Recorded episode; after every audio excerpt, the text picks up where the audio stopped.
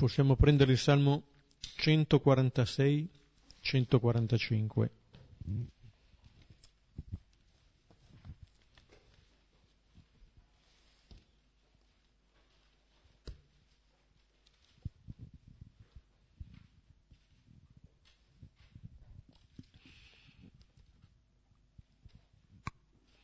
Lo preghiamo a due cori, lentamente. Nel nome del Padre, del Figlio e dello Spirito Santo. Amen. Loda il Signore, anima mia. Loderò il Signore per tutta la mia vita. Finché vivo canterò inni al mio Dio. Non confidate nei potenti, in un uomo che non può salvare. Esala lo spirito e ritorna alla terra. In quel giorno svaniscono tutti i suoi disegni. Beato chi ha per aiuto il Dio di Giacobbe, chi spera nel Signore suo Dio. Creatore del cielo e della terra, del mare e di quanto contiene. Egli è fedele per sempre. Rende giustizia agli oppressi, dà il pane agli affamati. Libera i prigionieri, il Signore ridona la vista ai ciechi, il Signore rialza chi è caduto, il Signore ama i giusti. Il Signore protegge lo straniero, egli sostiene l'orfano e la vedova, ma sconvolge le vie degli empi. Il Signore regna per sempre, il tuo Dio, o Sion, per ogni generazione. Gloria al Padre e al Figlio e allo Spirito Santo, come, come era nel principio, ora e sempre, nei, nei secoli, secoli dei secoli. Amen. Un salmo che invita alla lode, alla lode del Signore, un salmo che invita a confidare in questo Signore di cui poi si enumerano alcune opere, perché viene detto che il Signore è il creatore del cielo e della terra, di ogni cosa, e poi si dice che cosa fa il Signore, come si declina questo suo essere creatore di tutte le cose. Allora dà il pane agli affamati, abbiamo visto che la parte in cui siamo stati del Vangelo di, di Marco, la sezione dei pani, proprio l'indicazione del Signore che nutre la nostra vita con il suo pane. Poi, tra le altre cose, si narra che il Signore ridona la vista ai ciechi. È l'ultimo segno che abbiamo visto nel, nel Vangelo di Marco, il punto in cui siamo un po' arrivati. Come dire, un aprire gli occhi, un aprire gli occhi verso questo Signore, verso la nostra vita. In questo salmo ci sono ancora due espressioni che si richiamano in maniera eh, molto forte. All'ultimo versetto si dice che il Signore regna per sempre. Poco prima si diceva che Egli è fedele per sempre. Allora questo regnare da parte del Signore si esprime in questa fedeltà, in questo suo essere fedele. Allora questo ci porta, questo termine ci porta proprio all'interno di una relazione e di una relazione personale, questa fedeltà, questa fedeltà che c'è da parte del Signore,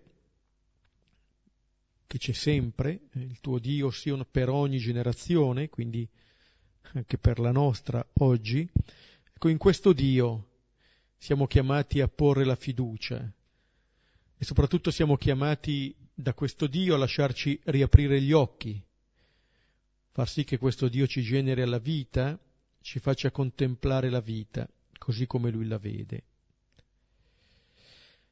Salmo che ci prepara al brano di Marco di questa sera, al capitolo ottavo, Marco 8, da 27 a 33. Ecco, I versetti che leggiamo questa sera concludono la prima parte del Vangelo e iniziano la seconda. Sono lo snodo, il culmine della prima parte e l'inizio. E nella prima parte vi sarete accorti, Gesù fa tutti i miracoli, poi non ne farà più. Ne farà solo uno che è la ripetizione del cieco. Perché non è che a lui interessi fare i prodigi, a Dio non costa niente i prodigi. Il prodigio maggiore è vedere la realtà. quello che a lui interessa è che noi siamo illuminati, che cioè che conosciamo non gli uomini che camminano come alberi, cioè quale modello di uomo abbiamo, quale modello di Dio abbiamo, e questo è il problema. Non vederci o non vederci, vedere la realtà dell'uomo. E allora qui c'è il giro di boa dove il, vedremo Cristo era quasi diventato il cognome di Gesù, Gesù Cristo. E allora nella prima parte si mostra che cos'è il Cristo e vedremo che Pietro lo riconosce come il Cristo. E poi Gesù allora comincia a giocare a, a, a carte scoperte. Dice che il Cristo è esattamente il contrario di quello che pensiamo noi.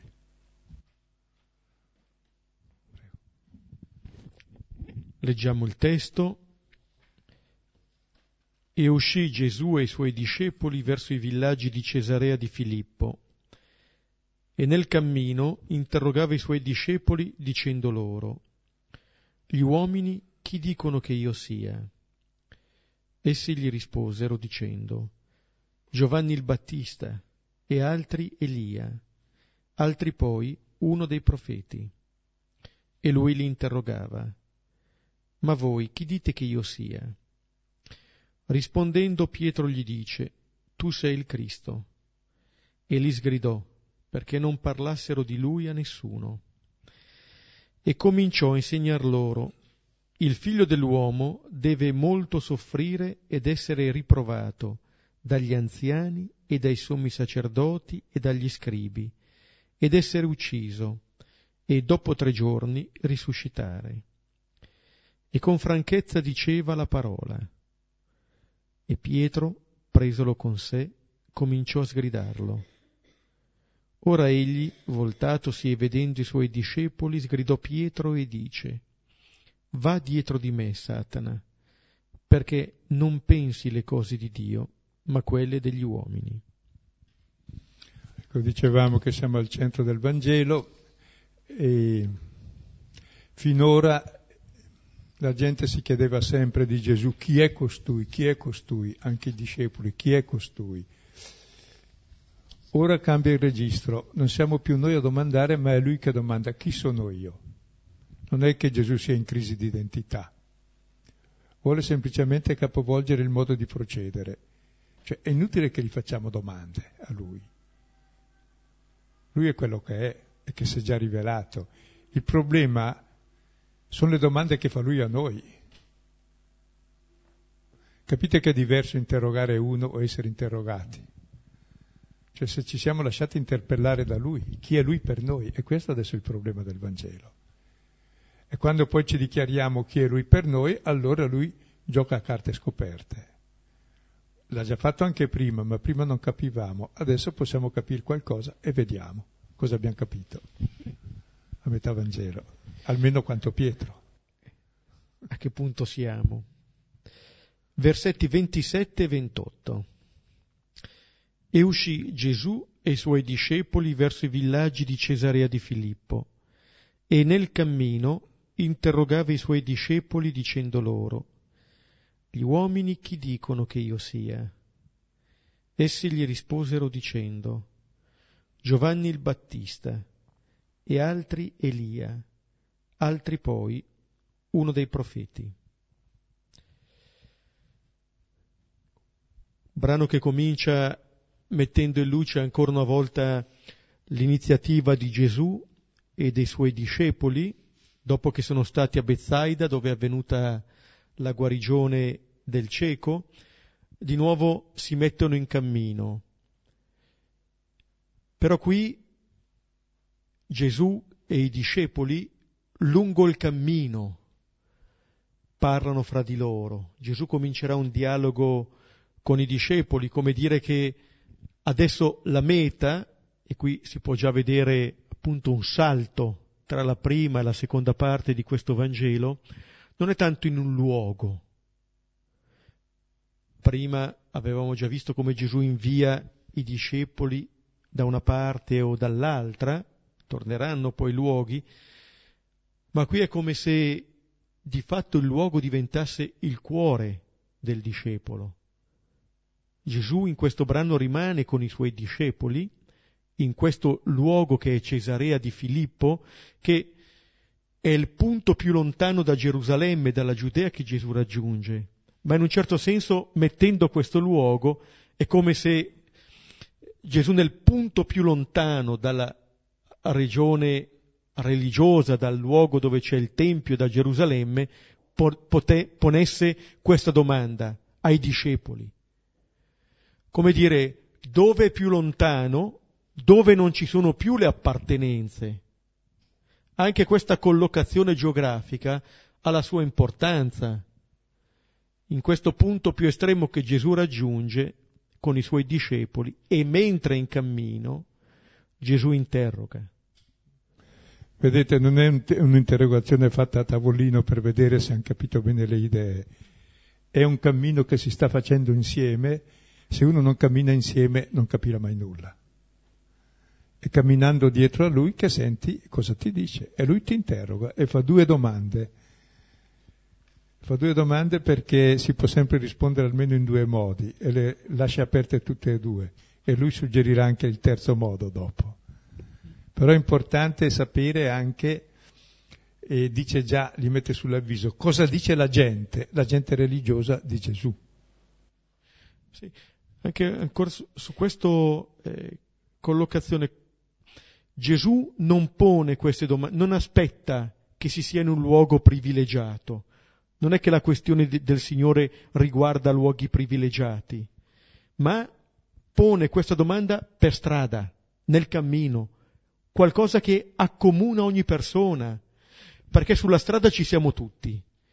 Nel tempio ci può andare qualcuno e qualcun altro no. E stanno fermi. Sì. Per strada invece ci siamo tutti. È qualcosa che accomuna ogni persona. E lì allora Gesù pone questa prima domanda ai discepoli, gli uomini che dicono che io sia. È come se facendo questa domanda Gesù chiedesse ai discepoli un po' se hanno fatto da ponte, ma anche cominciasse già a mettere al centro la questione vera. Chi è Gesù? Ma in un certo senso è come se chiedesse anche ai discepoli una duplice attenzione, un'attenzione a Lui e un'attenzione anche alle persone al Signore appunto stanno a cuore le persone. Diceva prima Silvano, non è che Gesù pone questa domanda perché sta andando in crisi di identità. È un sondaggio per... Per un sondaggio di opinione vedere che... È il Cristo, scusa. Ma perché proba... al Signore stanno a cuore le persone, sta a cuore il cammino delle persone. E allora questa domanda che lui fa, che rivolge ai discepoli, poi ha una risposta da parte dei discepoli.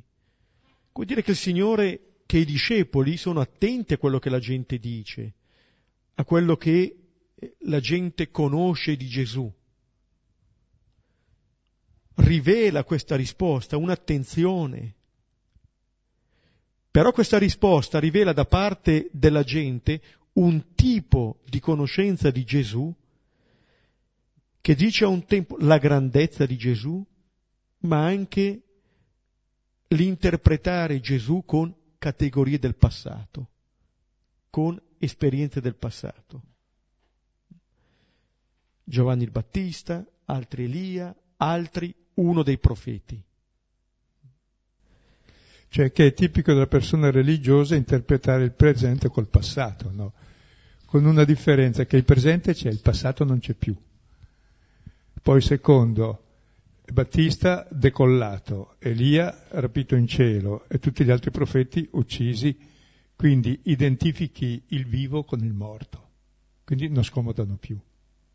C'è un modo tipico per liquidare le domande di Dio e catalogarle già con l'ovvietà religiosa sappiamo già tutto di questi. Quindi è uno di quelli che sappiamo già. Non è così che facciamo anche noi con Dio e con Gesù. Sappiamo tutto, abbiamo addirittura la verità in tasca, tutta definita, basta. E quando l'hai catalogato l'hai già ucciso, eh? perché lui è vivente come ogni persona, non è quella che c'era, è quella che c'è. C'è questa ovvietà religiosa che è tremenda, anche con le persone. Eh? Cioè, c'è un'immagine di lui, lui è quell'immagine che ho io. Quindi non può più camminare, non può più esistere, deve corrispondere a quello che penso di lui. Pensare appunto di avere già la verità anche sul Signore, oltre che sul, sulle persone, e quasi debbano essere eh, le persone o il Signore stesso ad adeguarsi a quella che è la mia immagine, ma le mie, le mie categorie, quello con cui comprendo, determina il modo con cui io vedo la realtà. È un aspetto della cecità di cui si parlava nel brano che precedeva, che di fatto ci fa perdere gran parte della realtà. Ce ne fa vedere solamente un settore, ci fa assolutizzare un settore, ma è come se si dicesse con il Coelet non c'è nulla di nuovo sotto il sole, neanche questo Gesù è qualcuno di nuovo, perché di fatto eh, lo possiamo omologare a Giovanni il Battista, Elia o qualcuno dei profeti. Guardate che proprio è tipico dell'uomo religioso eh, questo identificare col passato, con la tradizione, il tradizionalismo, che è l'uccisione di Dio. Gesù fu ucciso perché rompeva le tradizioni. Anche oggi se uno vive il Vangelo rompe le tradizioni, e invece è secondo la tradizione, ma è quella viva. Quei profeti rompevano le tradizioni e li hanno fatti fuori, ma adesso non rompono più perché sono morti, allora identifichiamo quel che c'è con quelli morti, così lo posso anche ammazzare oltretutto, come si fa con tutti. C'è questo eh, vissuto del passato che impedisce di fatto il futuro si rimane legati, si guarda sempre indietro, incapaci di cogliere questa novità. Salmo quando diceva il Signore ridona la vista ai ciechi, esattamente per far scoprire questa novità che c'è e che siamo incapaci di cogliere. Versetti 29 e 30. E lui li interrogava, ma voi chi dite che io sia? Rispondendo, Pietro gli dice, tu sei il Cristo. E li sgridò, perché non parlassero di lui a nessuno. Ecco, qui Gesù pone una seconda domanda e li interrogava, vuol dire che l'interrogazione è durata abbastanza a lungo, cioè probabilmente tacevano, ci pensavano, oppure vuol dire un'altra cosa, che allora è cominciata l'interrogazione e questa interrogazione vale ancora oggi per noi e continua. Cioè, ma voi, non lascia perdere quel che pensa gli altri, ma tu, in contrapposizione agli altri che pensano al caro estinto, a una figura del passato, chi è per te?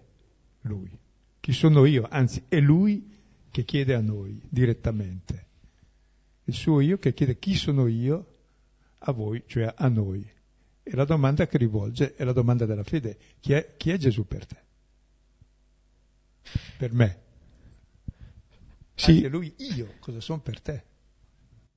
Una possibile incompressione di questo brano è vedere questo brano come qualcosa di accaduto allora, in quel giorno, nella regione di Cesarea di Filippo, e andare a questo brano come se fosse appunto solamente un ricordo di quello che i discepoli Qui in un certo senso Gesù fa questa domanda a ciascuno e anche arrivato a questo punto della lettura del Vangelo, di questo ascolto della parola, chiede, ma voi chi dite che io sia?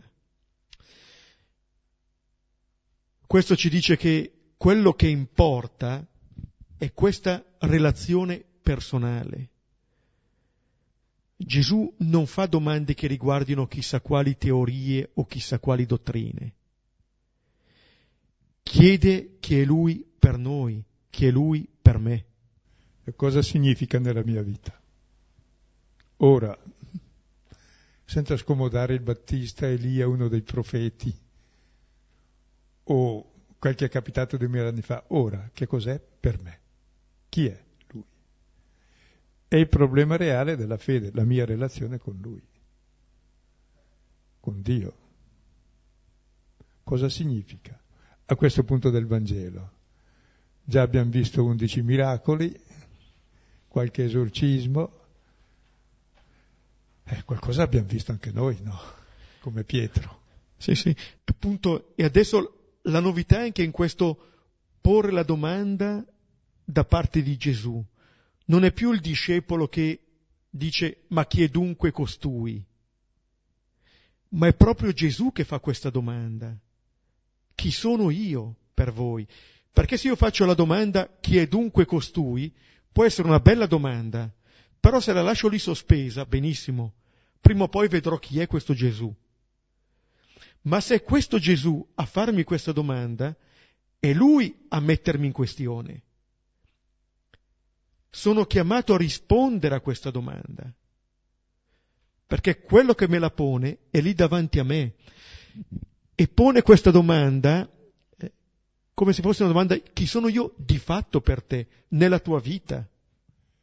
Cioè, in fondo non è la semplice domanda che cosa hai capito, cosa hai studiato, quanti catechismi hai letto, hai letto magari anche, eh, non so io, la vita di Gesù, quante cose sai su di lui. No, chi sono io per te, che non è quante cose sai di me chi sono, che significato ho nella tua vita. E questo rapporto io, cioè lui che io che si rivolge a me, è ciò che fa sì che io sia cristiano o meno. Anzi, che sia pienamente uomo, perché l'uomo è definito dalla sua relazione con questo io assoluto in fondo che lo interpella e che si mette al nostro livello e dice e allora a che punto stiamo?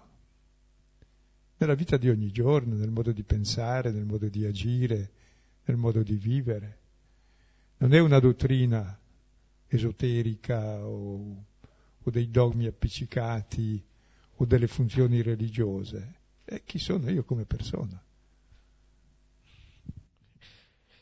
Questo fatto che si rivolga anche dicendo loro ma voi, questa specie di stacco dalla folla che forse per noi che leggiamo è un invito a fare questo passo, a esporci un po', a non nasconderci dietro quello che anche gli altri dicono, a non prendere a prestito o dagli altri o dal passato la risposta.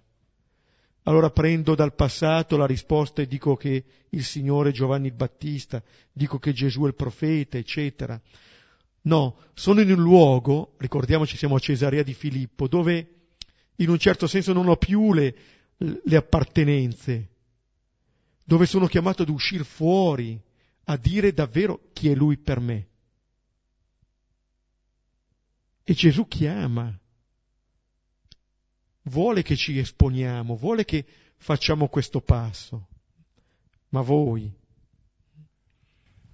E sentiamo Pietro che dà la risposta che sembra anche giusta. Tu sei il Cristo. Ecco, è la prima volta che viene nominato Cristo, i diavoli l'avevano già detto, Gesù diceva tacete, ora è Pietro a dirlo. E Cristo è il Messia promesso. E perché Gesù è il Cristo? L'abbiamo visto nella prima parte, scusa, gli guarisce la suocera, monta il lebroso, fa camminare il paralitico, guarisce la mano, dà due volte il pane, cammina sulle acque, guarisce l'udito, guarisce la vista, rifà l'uomo nuovo, eh, questo è il Cristo, quello che aspettiamo, non manca nulla, cioè praticamente è quello che ricostruisce l'uomo nella sua umanità integra, che ha piedi che camminano, mani che toccano, occhi che vedono, bocca che parla, orecchio che sente, cuore che vive, e gli dà questa vita nuova, questo stile, il pane, quindi eh, uno così, certo, tu sei il Cristo. Ascolta, adesso siamo a Cesarea di Filippo, siamo fuori all'estero, poi marciamo verso Gerusalemme, moltiplichi i panini ogni volta che vai avanti, tutte le folle sono con te e iniziamo il regno di Dio. Quindi la risposta di Pietro è molto chiara, soprattutto è chiara perché, sapete, perché dice il Cristo con l'articolo determinato, e sta qui l'errore. Cioè Gesù dovrebbe essere quel Cristo che Pietro pensa, non è un Cristo, come mette eh, l'Evangelista Marco nel titolo, non lo chiama il Cristo, ma un certo Cristo, e vedremo qual è. E Pietro pensa che Gesù è il Cristo perché ha fatto queste cose. Quindi tu vai avanti così, vedrai che abbiamo in mano il mondo, dominiamo il mondo, facciamo fuori questi romani, prendiamo il potere noi, realizziamo il grosso sogno della CEI di avere la cristianità, le leggi cristiane, che tutti siano osservanti e devoti e finalmente abbiamo il trionfo di, di Dio sulla terra. Il Cristo che fa le crociate abbiamo. Ecco, questo si chiama anticristo. Pietro ha fatto un solo errore, ma è bello che esca questo errore, perché noi sogniamo un Cristo che sia potente, che domini tutti, abbia in mano tutti e sia strumentale a noi, al nostro potere. Ora Gesù è venuto a fare esattamente il contrario, perché Dio ha in mano nessuno, Dio è servo di tutti, Dio non possiede niente da tutto, da anche se stesso, e quindi è importante che esca anche la nostra falsa immagine di Dio, che è tipica di tutti i cristiani, eh, ma anche degli altri. E Pietro ce l'ha, giusto. Per questo Gesù cosa fa? Lo sgrida come i demoni, non dirlo a nessuno. Cosa gli dirà? Che hai capito da un lato c'è questo Pietro che, che si espone, che prende la parola di fronte alla domanda che fa Gesù, sembra essere l'unico, forse a nome anche degli altri, che dice chi, chi è Gesù. In apparenza, appunto, la, la risposta sembra essere corretta, però dietro questa parola che Pietro dice, e tu sei il Cristo, c'è un mondo di attese, di desideri che Gesù sembra aver realizzato, che però sono dei desideri di Pietro. Come dire, si è fatto un'immagine del Messia. Ed è come se avesse visto solamente un aspetto di questo Gesù. Ha visto Gesù che ha spezzato i pani, che ha sfamato le folle, ma non ha guardato in profondità quel segno. Allora nella risposta che Pietro dà ci potrà essere qualcosa di vero, ma riempito di un contenuto che falsa anche quel poco di vero che c'è. Per questo Gesù dice, li sgrida e gli impedisce di parlare non è la prima volta che lo troviamo, sembrerebbe un controsenso, ma perché se parlassero così di Gesù, parlerebbero di qualcun altro, di quel Gesù che loro hanno in mente, non di quel Gesù che è lì accanto a loro, su cui stanno faticando ancora ad aprire gli occhi. Avete presente eh, del cieco di Bezzaida che sì, vedo qualcosa, vedo uomini come alberi che camminano, che richiama esattamente quando gli alberi camminano per eleggere un re. Il re è il modello dell'uomo e il modello dell'uomo hanno eletto il rovo, cioè la peggior pianta. Così Pietro, in fondo, eh, vede gli alberi che camminano per eleggere il re e lui elegge come re Cristo perché guarda che potere che ha. Potere così ce l'ha nessuno. E poi spetta anche a noi questo potere di dominare il mondo con lui mica a questi romani. Eh, questo è il progetto. È l'attesa di un nostro capo, così come le altre nazioni, proseguendo appunto quell'Apollo, quando il popolo chiederà un re, e gli sarà dato Saul, perché vogliono essere come tutte le altre nazioni. Cioè, siamo diversi, vogliamo essere diversi, ma in realtà vogliamo essere esattamente come gli altri, con la stessa logica non ci differenzia una logica, ma semmai l'essere ancora più forti, più potenti degli altri, qualcuno che esca con noi contro i nostri nemici. E abbiamo anche Dio con noi, allora facciamo fuori tutti. È la mentalità media dei cristiani cattolici, insomma, anche. come di tutti gli altri, eh? che è la mentalità media di tutti gli uomini. Quindi vediamo la risposta di Gesù allora adesso. Versetti 31 e 32. Che è una doccia fredda sul Cristo. E cominciò a insegnar loro, il figlio dell'uomo deve molto soffrire ed essere riprovato dagli anziani e dai sommi sacerdoti e dagli scribi, ed essere ucciso e dopo tre giorni risuscitare.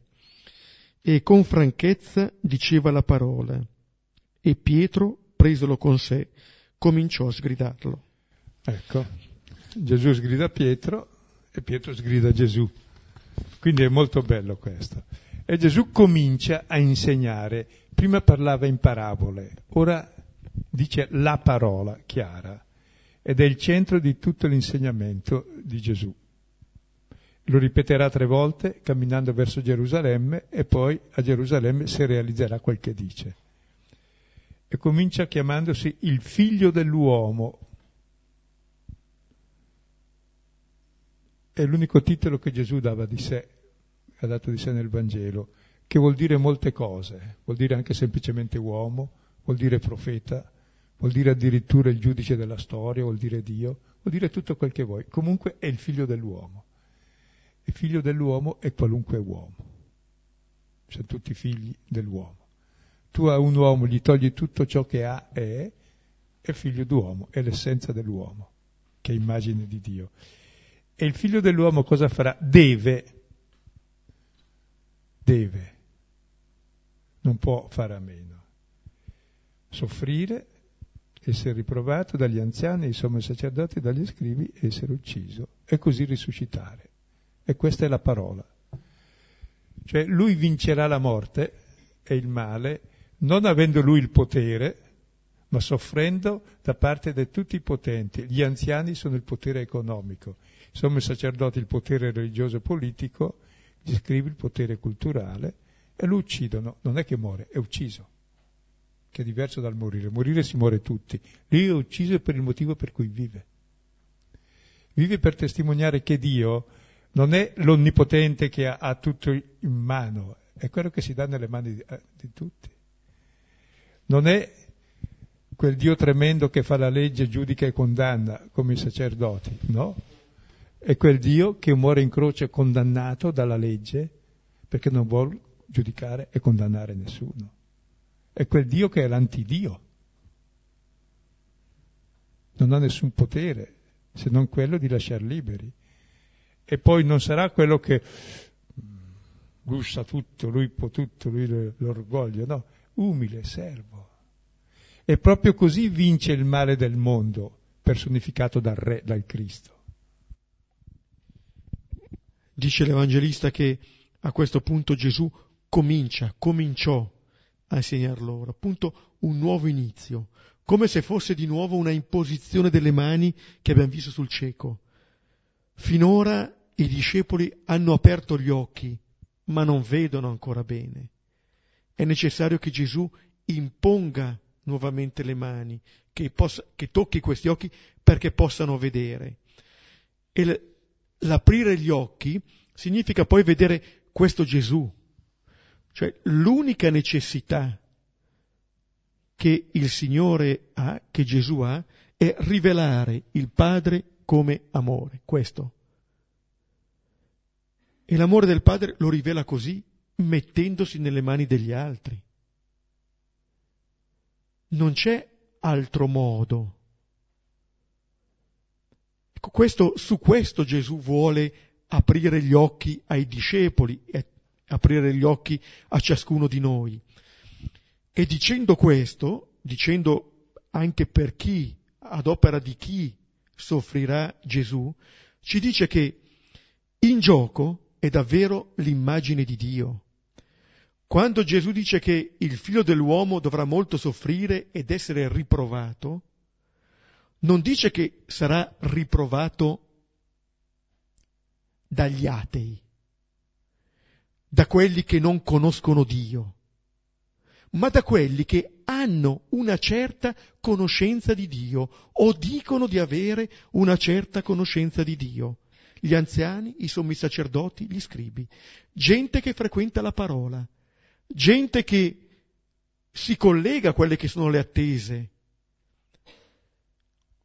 Proprio queste persone faranno soffrire il Cristo, il Messia. Questo è in gioco. Allora, dicendo queste parole, Gesù davvero vuole aprire gli occhi, perché poi gli anziani, sono i sacerdoti, gli scribi, non sono gli altri, siamo noi, che come discepoli facciamo fatica ad aprire gli occhi su questo Gesù. E riusciamo allora a capire che dietro la domanda chi sono io, certo siamo chiamati a dire chi è Gesù per me, e ci accorgiamo che nel dire chi è Gesù per me, noi diciamo chi siamo noi non solo è un esporci nei confronti di chi sia Gesù, ma dicendo che lui, io dico chi sono io. Non ci chiama Gesù a rivelare chissà quale verità o dottrina. Ma infatti anche anziani, sommi sacerdoti e scribi, di fatto andranno nella, nella loro relazione con Gesù a condannarlo però di fatto si scontreranno con quelle che sono loro attese, come Pietro. Pietro e queste persone sono persone che hanno delle attese nei confronti del Signore, persone che pensano di sapere chi sia il Signore. Di fatto Pietro lo, eh, poi lo prende e lo sgrida. Quello che fa Gesù è, con franchezza, diceva la parola. Traducono il discorso, non è il discorso, è la parola è un termine tecnico, le altre sono chiacchiere, questa è la parola che ha creato il mondo e che lo rifà nuovo. Sì, sì. E di fronte a questo Gesù che con franchezza dice la parola, le cose che ha appena detto, finalmente qui vediamo che anche l'Evangelista dice in che cosa consiste l'insegnamento di Gesù. Finora diceva che Gesù insegnava. Adesso, dicendo che cominciò a insegnar loro, dice in che cosa consiste l'insegnamento? In lui. È la sua persona che insegna, che annuncia. Questa è la parola, il mistero di passione, morte e risurrezione. E di fronte a questa parola, ecco la reazione di Pietro. Eh, stiamo ancora un momento su questa parola perché credo che siamo così abituati a sentire che Gesù gli è capitato questo. E invece no, deve capitargli così e non può che capitargli così per un semplice motivo, che essendo amore Dio deve vincere l'egoismo e l'egoismo si esprime nella setta di avere, di potere, di dominare nell'orgoglio, che è comune ai religiosi, doppio perché è giustificato da Dio, e a tutti gli altri anche. E allora proprio deve essere eh, eliminato da questi. E così è eliminato il falso Dio che giustifica questi. Il vero Dio è quello che non prende in mano, si mette in mano. Non è quello che domina, ma quello che serve. Non è quello che toglie la vita, ma che dà la vita. Allora ci guarisce dal male che abbiamo dentro tutti e ci rende uomini, non come alberi che camminano, ma uomini a immagine di Dio. Ma questo per ogni uomo, atei, credenti, non credenti, sommi sacerdoti, piccoli pretuzzi, tutti dentro siamo. la reazione del, eh, del discepolo ci può sorprendere. Pochi attimi prima ha detto a Gesù tu sei il Cristo e adesso Gesù si sente rimproverare da Pietro. Questo ci rivela che appunto si possono dire delle grandi parole a Gesù, però dentro queste parole ci sono dei contenuti che non hanno a che vedere con Gesù. È come se Pietro, mentre ascolta queste parole di Gesù, dice, ma ma chi è questo Gesù? È trovarsi a metà di un cammino con questa persona e dire io di questa persona non ho capito niente. Come se Pietro si sentisse deluso da Gesù, ma io chi sto seguendo? E ma sai anche che, eh, però è astuto, eh, lo prende con sé in disparte, eh, perché ascolta, gli ha appena detto secondo Matteo, e io ti dico che tu sei Pietro, su questa pietra edificherò la mia chiesa, le porte degli inferi non preverranno, e do te il potere che avrei... Eh, allora Pietro tutto gasato, dice, oh adesso so io chi sono, dice, io sono Pietro, sono infallibile, vieni, ti spiego io la cosa. Lo dice in privato, lo chiama da parte e cominciò a sgridarlo, come Gesù sgridava i demoni, dice, è demoniaca, è una tentazione, tu vuoi tentarci, ma se tu sei il Cristo non devi fare così, devi vincere, che se perdi tu siamo fregati tutti. E Dio soprattutto. Come se Pietro volesse fare un corso accelerato di catechesi a Gesù. Come dire, ti insegno io. Ma è duemila anni che glielo insegniamo. Eh. Non, è, non è così lontano da noi. Quante volte ci viene la tentazione di dire al Signore, ma Signore, dovresti fare così e così. Lasciami il mondo Asco- in mano a me un po'. Ascoltami, te lo do io il consiglio giusto, perché di fatto non stai governando come si deve. Fidati. E tenendolo in disparte, come se gli volesse evitare le brutte figure nei confronti degli altri. Ma cosa stai dicendo? Anzi, Matteo dice Dio non voglia, è Dio che non vuole questo, se ti stai sbagliando. O lo fai per tentare noi, vabbè, però insomma, va giù pesante. E allora si sente quasi incaricato di rimproverare Gesù, di aiutare questo Gesù, che non sa come vanno le cose. Ma è duemila anni che ci sforziamo nei preti di farlo, di aiutarlo a capirsi un po' meglio. Eh? E non ci ascolta. E non ci ascolta. Mm. Chissà chi ce la figura alla testa, se Pietro, la pietra, vuol dire anche Crapun, ma anche Gesù è, è un Cristo che tiene duro. E ancora oggi queste parole ci sconvolgono. Quale Cristo? A quale Cristo ti sei iscritto? Qui si citava prima, qualcuno dice che come Giovanni il Battista.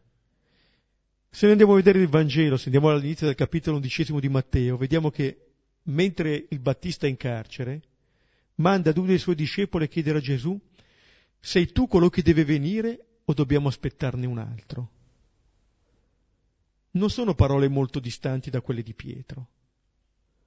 Lì addirittura il profeta, il più grande tra i nati di donna, che va a far chiedere a Gesù, ma sei tu o dobbiamo aspettare un altro? Come dire, non corrispondi a colui che sto attendendo. Immaginiamoci la crisi di questa persona. Sembra che le cose non vadano come io pensavo. Ma a me impressiona anche la, la, sicurezza che ha che dice, ascolta Gesù, ti stai sbagliando. Cioè, te lo dico da amico. Non so perché è impressionante. Dio non vuole queste cose, lo fai per scherzo. Infatti questo scherzo lo pensiamo già da duemila anni che lui scherzi, invece è vero. Sì. Nelle parole di Pietro emerge la stessa logica delle tentazioni. Quello che il nemico aveva detto a Gesù, adesso glielo dice l'amico. Come dire, è una logica che sta dappertutto. Appunto, non serve che sia il nemico, perché questa logica qui affascina, seduce. Come dire, guarda che se tu devi essere il Messia, devi essere così e così, se no è inutile. Al capitolo terzo avevamo visto tanti modi con cui Gesù viene rifiutato, erodiani, farisei, scribi, parenti, eccetera. Là venivano costituiti i dodici. Adesso anche i dodici si mettono in fila insieme con gli altri. Però questo ci dice una cosa, che l'opposizione a Gesù avviene fondamentalmente sulle stesse cose. Cioè la sua persona fa fatica a trovare posto, la sua logica, è, una, è un rifiuto esistenziale. Non mi fido di questo Gesù. La vita va avanti, deve andare avanti seguendo un'altra logica. E se tu vuoi essere il Messia, devi seguire un'altra logica. Per il tuo bene. Per il tuo bene. Vogliamo insegnare al Signore in tanti modi. Pietro, se non altro, è trasparente. È bello questo, è onesto. È onesto. Noi siamo un po' più raffinati, magari non glielo diciamo così brutalmente, però in fin dei conti, se ci ascoltasse un po'. È bello questo scontro, gli fa proprio onore, si sente amico in dovere di dirgli le cose giuste, come il grande inquisitore in fondo, no? che però quello lo diceva con perfidia il grande inquisitore perché ormai è più raffinato. Vediamo il versetto Eh, 33. La conclusione. Ora egli, voltatosi e vedendo i suoi discepoli, sgridò Pietro e dice, va dietro di me, Satana, perché non pensi le cose di Dio, ma quelle degli uomini. Ecco. Gesù si volta, vedendo i suoi discepoli, e sgrida Pietro davanti ai discepoli e gli dice non come era tradotto una volta lungi da me, non lo manda lontano, vai dietro. E subito dopo dirà chi vuole andare dietro di me, cioè la parola fondamentale, non metterti davanti, mettiti dietro. Tu sei Satana, ma non perché sei cattivo, perché pensa secondo gli uomini, eh, Satana è molto umano, non è diabolico Satana, anzi, pensa come pensano tutti, i ben pensanti, Anzi, pensa come pensa Dio, come pensa Pietro, come pensano gli apostoli. Esatto, tanto che Gesù si, dice, si volta e vedendo i suoi discepoli sgridò Pietro. Uno potrebbe anche dire, ma perché non guarda solo Pietro, deve guardare anche gli altri? Dal momento che Pietro è stato Pietro a dire quella parola. Ma perché probabilmente quello che ha detto Pietro è quello che pensano anche gli altri. Allora posso rimproverare Pietro, ma posso vedere anche tutti gli altri può vedere ciascuno di noi, ci conosce, è quello che ci portiamo dentro e forse vuole in un certo senso che tiriamo fuori quello che portiamo dentro, perché almeno lo mettiamo lì sul tavolo, lo mettiamo in gioco. E, che, e dicendogli va dietro di me, appunto, lo richiama al suo posto, lo mette dietro di lui, ma in questo modo Gesù non lascia che l'ultima parola sia quella dell'incomprensione del discepolo, perché questa parola che dice a Pietro è la parola che Gesù gli ha rivolto quando l'ha incontrato la prima volta, quando l'ha chiamato sul mare di Galilea e gli ha detto dietro di me, a lui e ad Andrea. Noi usiamo questo termine in italiano, richiamare, che dice sia un rimprovero, ma sia anche il rinnovamento della chiamata cioè Gesù non si stanca dell'incomprensione dei discepoli. Questo è veramente divino. Che di fronte al discepolo che ancora non comprende, Gesù lo richiama, lo richiama al suo posto, lo richiama dietro di sé, appunto dice Silvano, non lo allontana. E adesso vedremo che nella seconda parte del Vangelo Gesù intenderà soltanto, fare soltanto una cosa, non più nessun miracolo, ma cavare quel Satana che c'è nel cuore dei discepoli, di, di, di ogni uomo, in modo che cambino le nostre relazioni con le cose, con le persone e con Dio, in modo che diventiamo uomini nuovi, cioè che usciamo dalla logica del potere e del dominio alla logica dell'amore.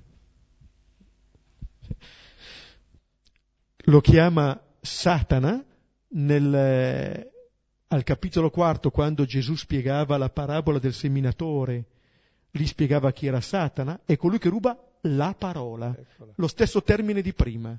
Ruba questa parola. Toglie al discepolo la fiducia nella parola. Ma in questa, in tutte le altre invece tantissime sì, sì. belle parole religiose, questa no. Appunto, è il fatto che Satana è lì, si diceva giustamente prima, il satanico è molto umano.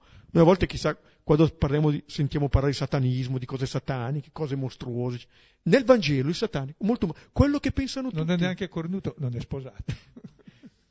Quello che pensano tutti. Come va il mondo? Quando noi ci fidiamo della stessa logica del mondo, qui siamo in buona compagnia. Siamo in compagnia di Pietro e degli altri. E vorremmo che anche il Signore si adeguasse a questo a questa logica. E capite anche perché il Vangelo va sempre letto, ogni volta che lo leggiamo davvero corriamo anche il rischio di dire mi devo convertire, dal pensiero dell'uomo al pensiero di Dio. Ogni volta mi richiama, ecco. Possiamo fermarci sì. qui? Vedere chi è allora la, la, la sua domanda per noi, chi sono io per te, e poi cosa ci dice. Possiamo riprendere il testo, poi condividere quello che ci ha colpito come l'altra volta, è comodo anche per la registrazione se chi deve intervenire alza la mano, io porto il microfono.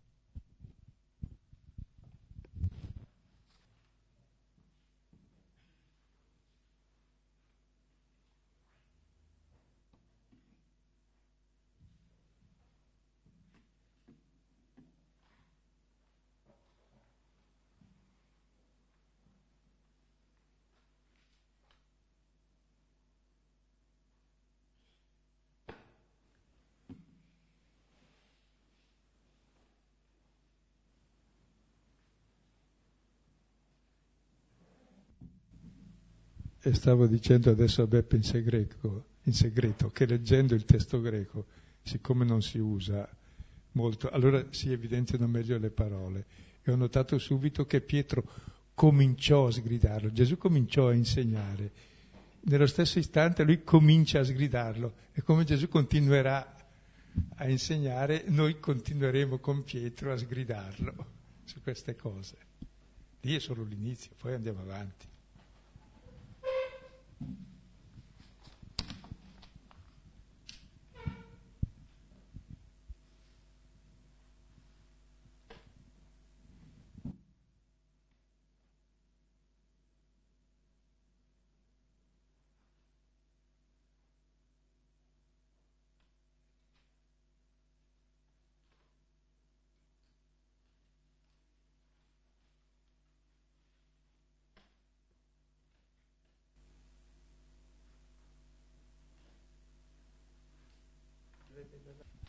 Ci verrebbe da dare una risposta semplice, che è l'amore e la sofferenza che lui eh, dice di, di, di, dover provare. Poi però cerchiamo come delle altre risposte anche, um, eh, quasi come se eh, la sofferenza, insomma, vogliamo un po' ehm, evitarla, ecco così un po'. Gesù non è che voglia la sofferenza, non la vuole assolutamente. Siamo noi a farla, con la nostra sete di potere, di dominio e col nostro orgoglio facciamo soffrire la gente. Lui non la vuole. Siccome non la vuole, non la fa. Siccome non la fa e noi la facciamo, cosa gli tocca fare? O ci taglia la testa, oppure dice, vabbè, Spero che comprendiate, vedendo quel che mi fate, che non vale la pena di far così, perché io vi voglio bene e si può voler bene. Cioè, veramente è un modo, radic- è una conversione radicale che sarà il tema fondamentale di tutto il Vangelo. E normalmente i cristiani si fermano solo tu sei il Cristo. Poi suoniamo le fanfare e tu sei Pietro, su questa pietra edificherò la mia chiesa e avanti con le crociate. E invece comincia da lì la storia. Com'è che si realizza il Cristo e la Chiesa nella storia? Vincendo il male col bene, vincendo il potere col servizio. E queste cose eh, sono i veri miracoli, ecco la conversione. Sono le due bandiere, no? Sono la vera lotta spirituale che dobbiamo fare tutti.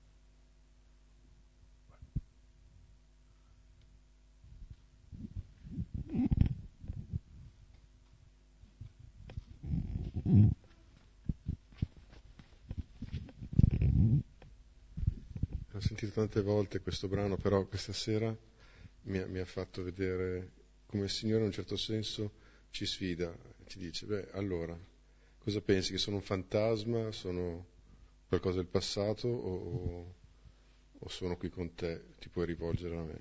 E, e, normalmente noi passiamo le nostre giornate senza rivolgere neanche uno sguardo al Signore, questo può essere veramente un, un modo per dedicargli qualche attimo, chiedersi ma che cos'è il Signore per me. Quindi mi è piaciuto moltissimo questo brano.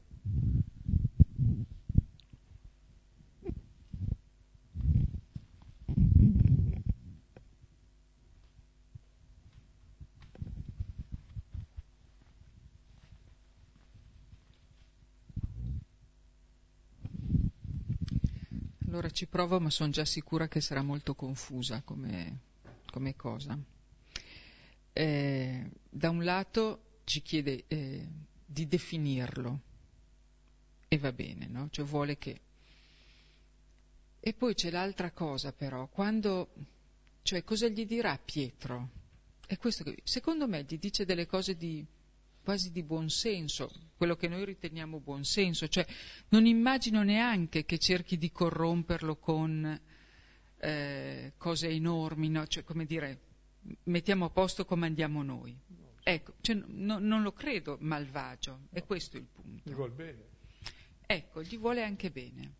E anche noi, adesso che siamo venuti molto dopo, mi viene da pensare che un, in qualche maniera vogliamo capitalizzare la sua sofferenza, la sua, no? E ce ne appropriamo anche per essere quelli, insomma, che noi facciamo bene perché lui ha sofferto, eccetera.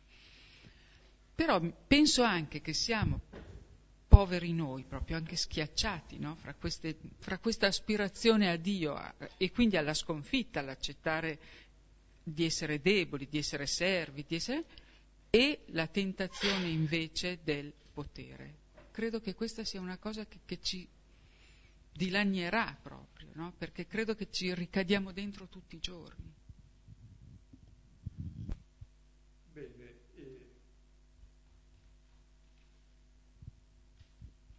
Il vero problema, e qui stiamo toccando proprio il cammino della nostra vita, è rifare lo stesso cammino di Cristo, come vincere il male. Ed è questo scontro costante tra la mentalità dell'uomo, che è molto umana, a fin di bene, come tutte le tentazioni sono a fin di bene, sono per far del bene, però la tentazione del potere, del dominio e del possesso, eh, che è davvero il principio di tutti i mali, del mondo e se ne esce progressivamente vincendo in noi questa lotta mettendoci dietro a Gesù, non davanti. E noi normalmente, anche persone di chiesa, ci fermiamo alla prima parte. Tu sei il Cristo, adesso abbiamo risolto tutto. Ho scoperto chi è il Cristo e uso il Cristo a, a dritta, a manca per far carriera, per dominare il mondo. E beh, abbiamo Dio con noi, cosa volete di più?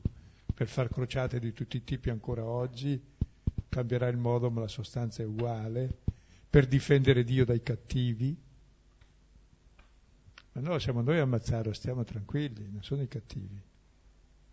Se fosse stato per i cattivi non occorreva morire in croce, bastava perdonarli, ma è per la nostra persuasione religiosa che dobbiamo difendere Dio con gli stessi sistemi e con gli stessi mezzi che sono l'origine del male del mondo cioè l'antidio, l'avere in mano, sotto controllo, avere il potere. No, non è questo. Quello che Sant'Ignazio chiama le due bandiere, lo faremo, ma lo ripeteremo ogni tanto.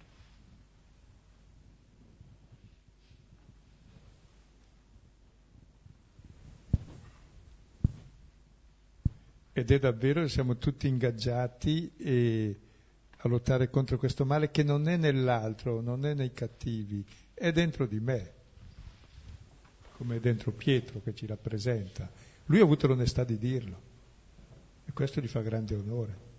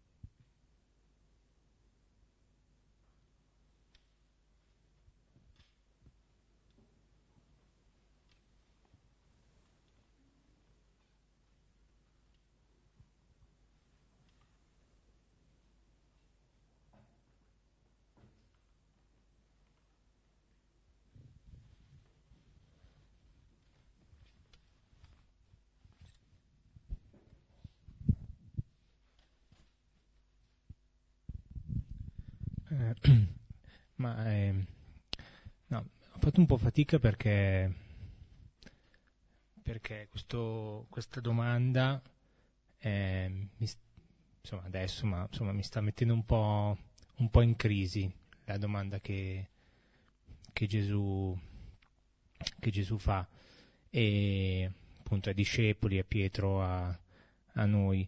E è stato un, un, po' illuminante il fatto di quando appunto voi parlavate del, fatto che, di, di, non pensare a quante cose so di Gesù, ma al significato della, della domanda, cioè che è per, per, me lui adesso, insomma, in questo, in questo momento. Lo, e mi è venuta l'associazione con, con la domanda di, di, di, di Dio a, ad Adamo, insomma, un po' dove sei, e il fatto di sentirsi nudi di fronte a questa domanda.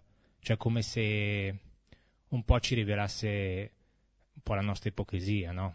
Cioè, magari sa- saremmo tentati di rispondere con una serie di belle parole o parole appunto dette, dette da altri o parole che, che la Chiesa ci, ci, ha insegnato, invece quando dobbiamo rispondere, quando io devo rispondere con, con, le, mie, con le mie parole, è come se mi trovassi nudo, cioè come se in qualche modo facessi fatica a rispondere in questo momento che è, che è Gesù per me. Per cui da un lato molta, molta fatica, dall'altro però appunto anche domanda illuminante, perché appunto ti, è come se ti inchiodasse un po', quindi è come se ti costringesse a, a fermarti e a, e a, spogliarti anche di tutta una serie di, di parole imparate ma che poi non, non, non, so, non senti tu e non, vivi come tu, insomma.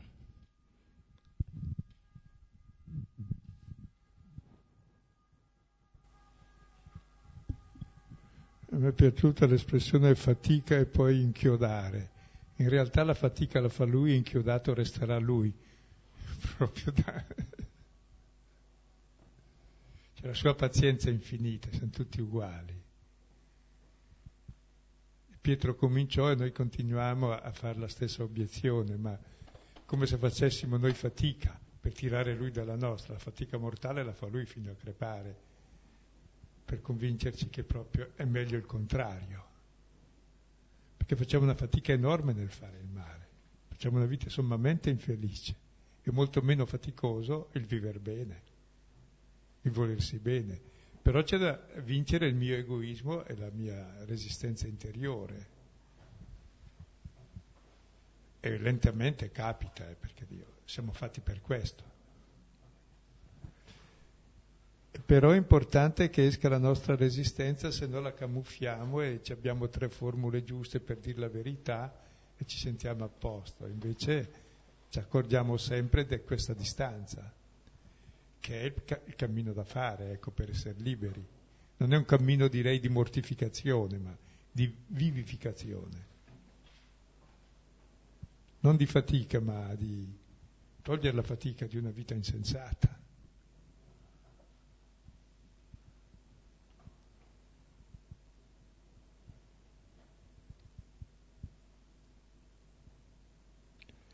Comunque adesso cominciamo la seconda parte del Vangelo, che sarà su questa liberazione interiore nostra, che, che sarà il vero miracolo che ci fa venire alla luce come il cieco di Gerico, cioè vedere finalmente la realtà con occhi nuovi.